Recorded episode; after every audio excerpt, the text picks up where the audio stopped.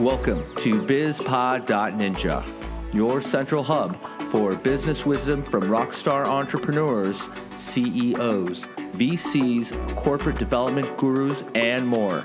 Join us weekly for Truths from the Trenches with your host and business ninja, Andreas Penna.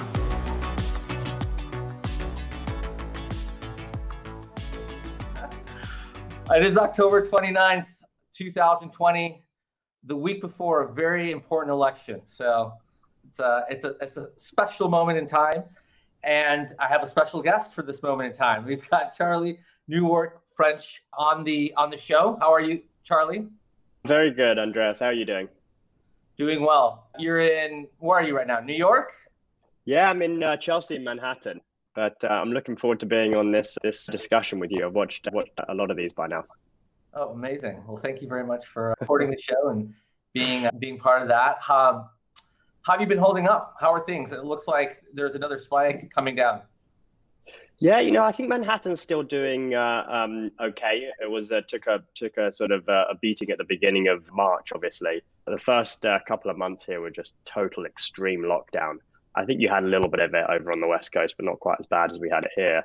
At the moment, numbers seem to be okay. Indoor dining, outdoor dining's open, so it seems livable. But we'll see where see where it heads over the next couple of months. Do you go to the office at all, or are you mostly working from home?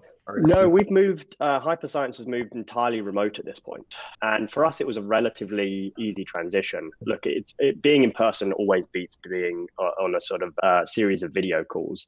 But most of our work can be done remotely. Most of our sort of coding, most of our enabling customers, most of our selling. So we found the transition uh, somewhat easier than I than I would have betted we'd made it if you'd asked me in February. Yeah, I think a lot of I'm seeing a lot of companies doing the same thing, and I think Mike Microsoft made an announcement, if I read correctly earlier this week, or maybe it was last week, that they're now offering like permanent remote work for employees who want to. Some there's like yeah. it's like a trend that's happening now. Yeah, yeah, it's going to be interesting to see what happens coming out of this.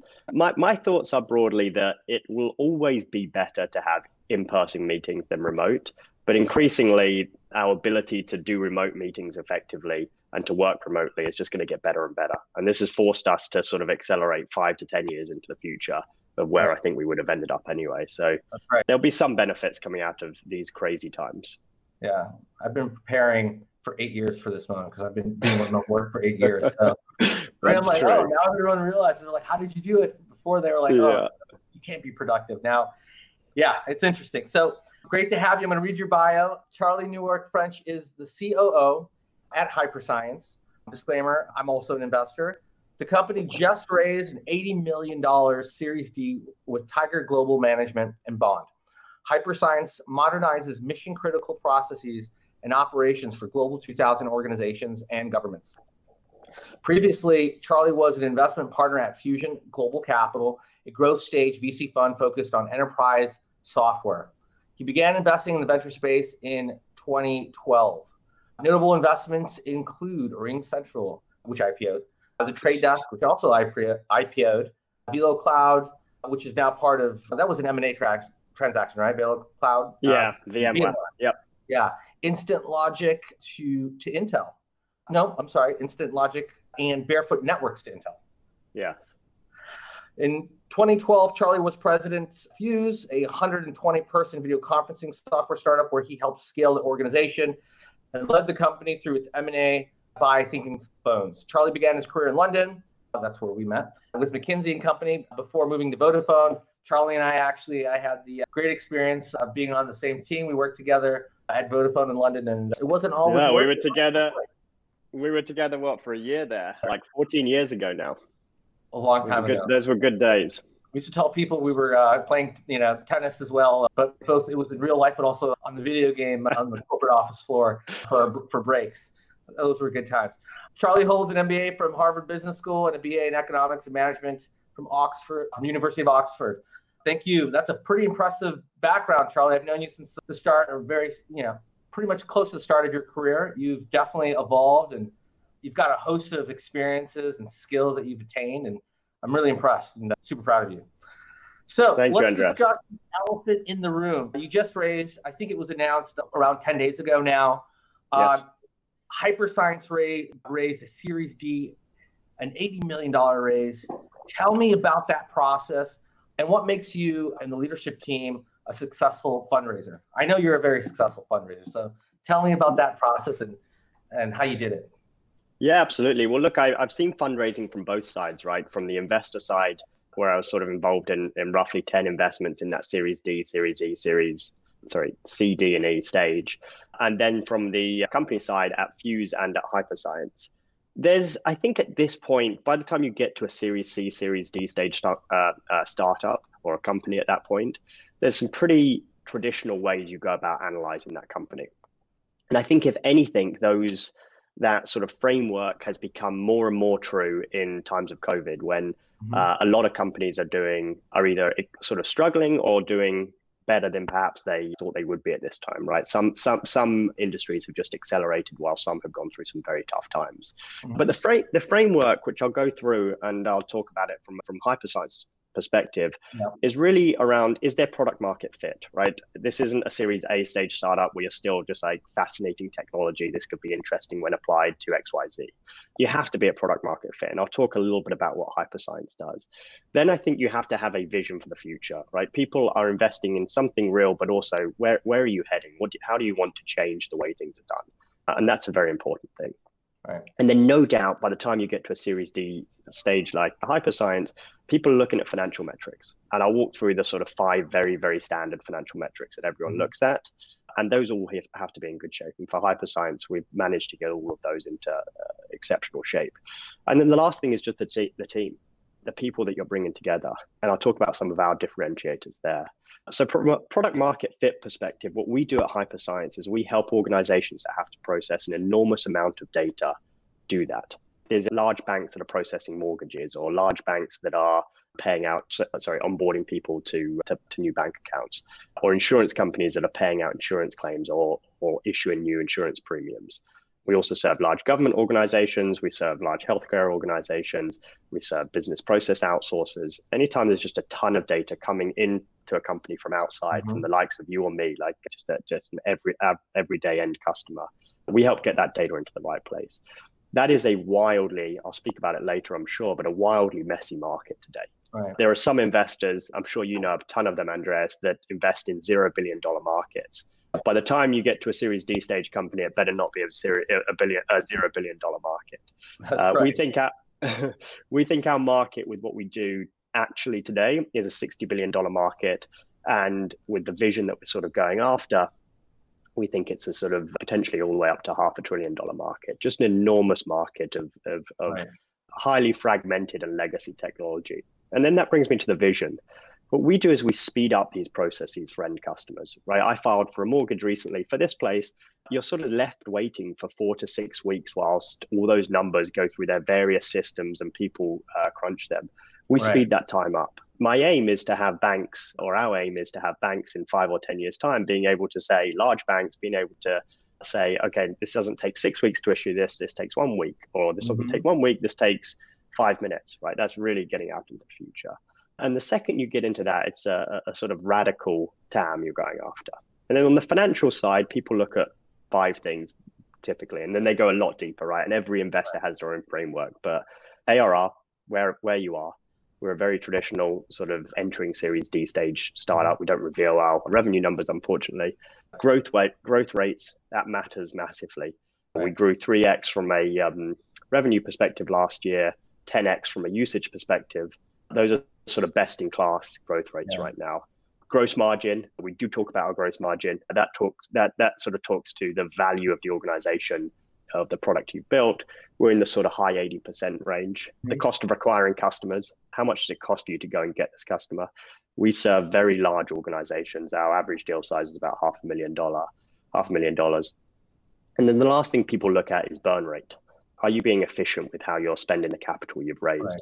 We spent, we raised a previous round, which you were actually part of, Andreas, in earlier this year, which was a $60 million round we'd only spent 10 of that, right? So we're spending capital at an ex- exceedingly conservative rate. And the raise, the Series D raise, was really because we're just seeing a giant opportunity out there, and it's time to go and make a make uh, a much bigger bet. And the last thing is really the team. And I think that we're differentiated from a team perspective in two regards. The first is we're a true ML company. ML first. Every every time we can hire an exceptional ML engineer, we'll do everything we can to get that person. And then the other thing is I think the leadership team that we put together is highly about, experienced. About engineers. So New yes. York, there's there's a difference. I mean, there's different talent pools around the world. Now that you're remote, are you kind of choosing engineers from a global scale? Do you prefer to have them in, in, a, in a regional area like in New York or um, yeah. How, how, do you manage all the different talent pools? Yeah, so we decided strategically before the sort of March Corona timeframe that we yeah. were going to be a relatively remote team from an engineering perspective. Mm-hmm. It is massively hard to hire good engineering talent and, and, and particularly good ML talent. If you do a search for machine learning engineer on LinkedIn or something like that, you're going to get 50,000 hits back.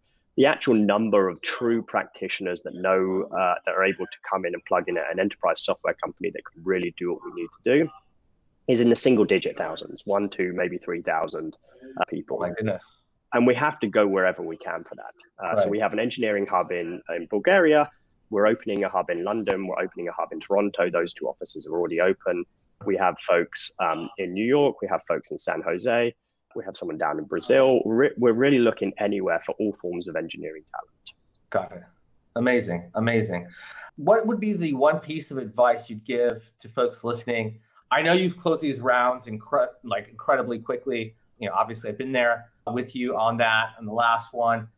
What is how do you manage to create such high velocity in, in closing the funding rounds? What's what's the secret sauce there for you?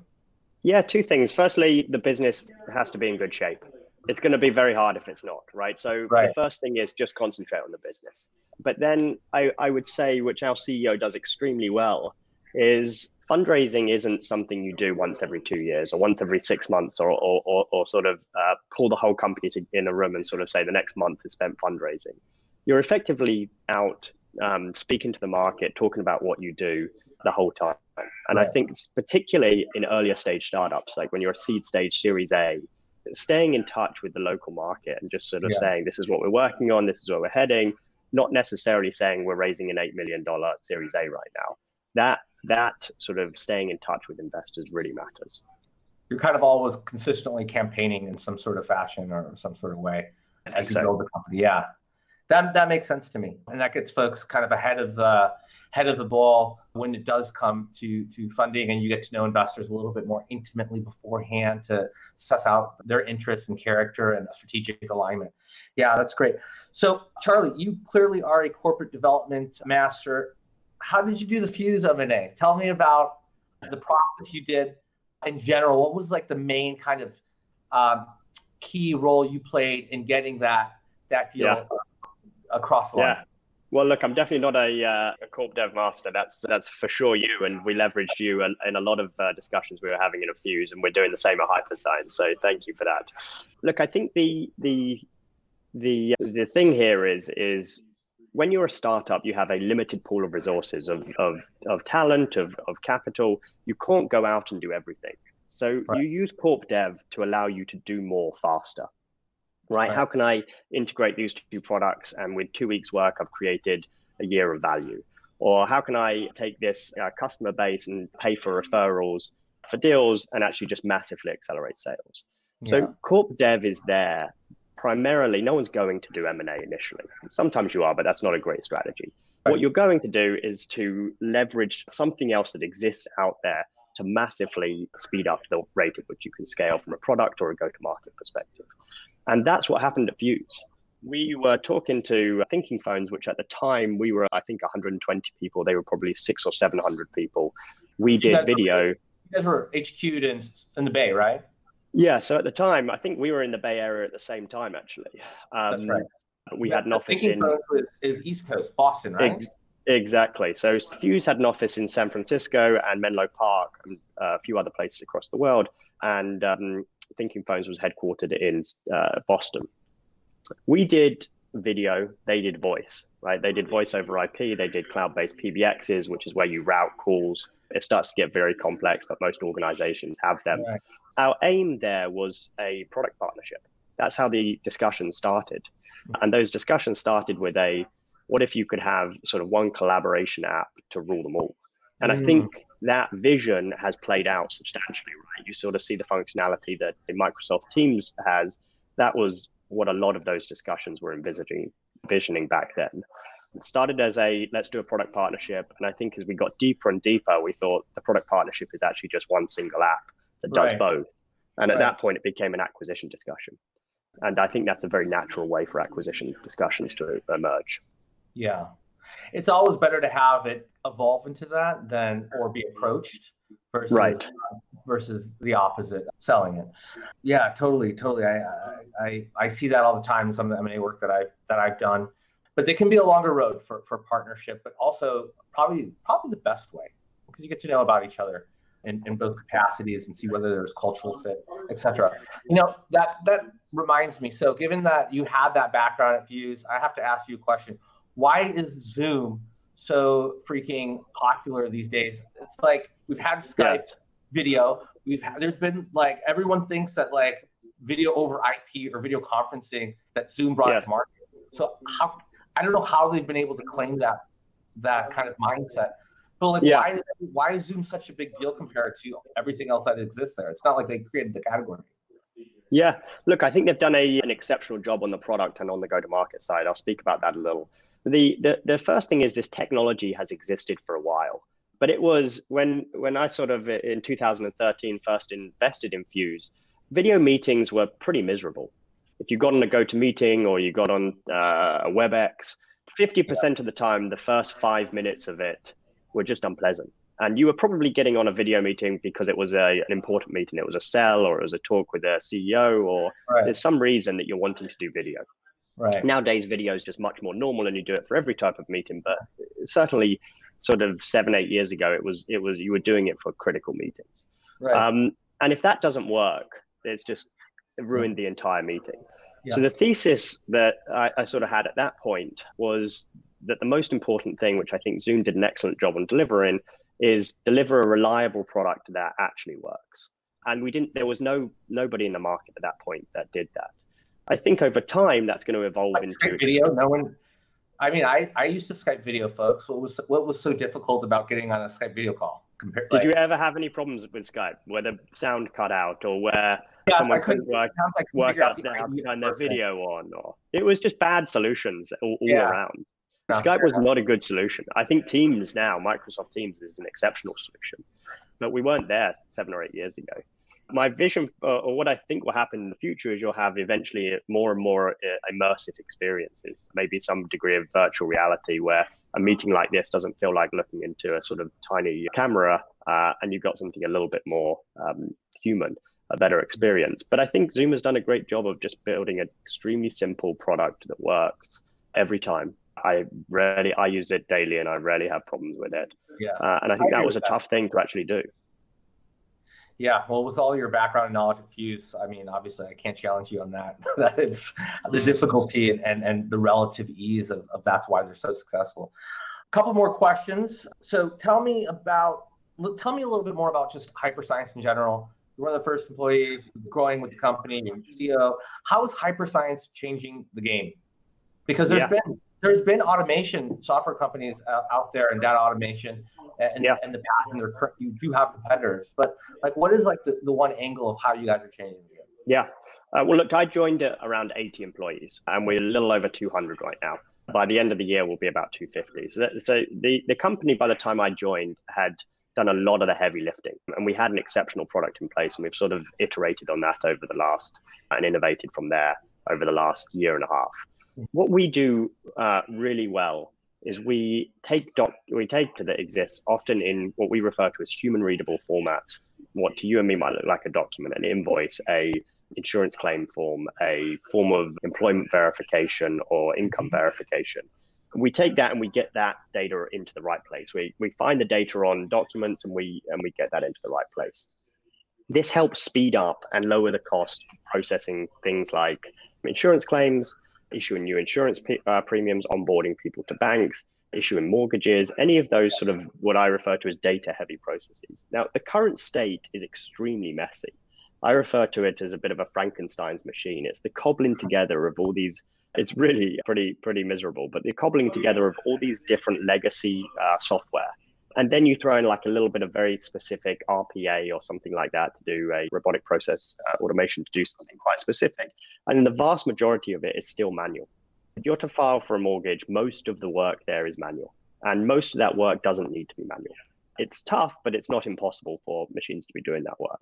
So we've applied a, we've taken a very different approach, which is a machine learning approach to yeah. sort of say, look, instead of applying a list of rules, which pretty get pretty exponential pretty quickly, just mm-hmm. thousands of different rules all over the place for, for the various parts of that workflow, we're applying machine learning algorithms to it. And what that requires is a intimate relationship between software and people as the machine learns more and more over time. So we typically see for the work we do 80% automation out of the box, and then that goes to 95% automation. Right. What we're trying to to do here is just radically speed up those processes overall. The the sort of back office work that is uh, done by people should increasingly be done by software. And I think what, we're going to do over the next sort of five to 20 years is go through a similar revolution that we went through in agriculture or manufacturing from an automation perspective, where you're going to have a massive shift uh, of work going from people to machines, in this case, software. And the benefits of that to society will be enormous. These moments tend to be very impactful moments. If you're filing for an insurance claim for a, a small bump on your car, this can put you out of action for six or eight weeks. That can right. affect the way you get to work, where you drive your children to school, or if you get rejected um, from a mortgage because of a pure clerical error, that can set you back five years in terms of the way you view your your your financial position and things you want to do. Right. So the the vision is just to massively speed this up and end up with better outcomes for the end society. that makes sense. Yeah. Well, you know me, I'm I'm 100% in your camp behind you guys, wanting you to deliver on that promise and totally I'm a complete believer in it. There's a ton of automation that needs to occur. And people think things are already automated, but they're not.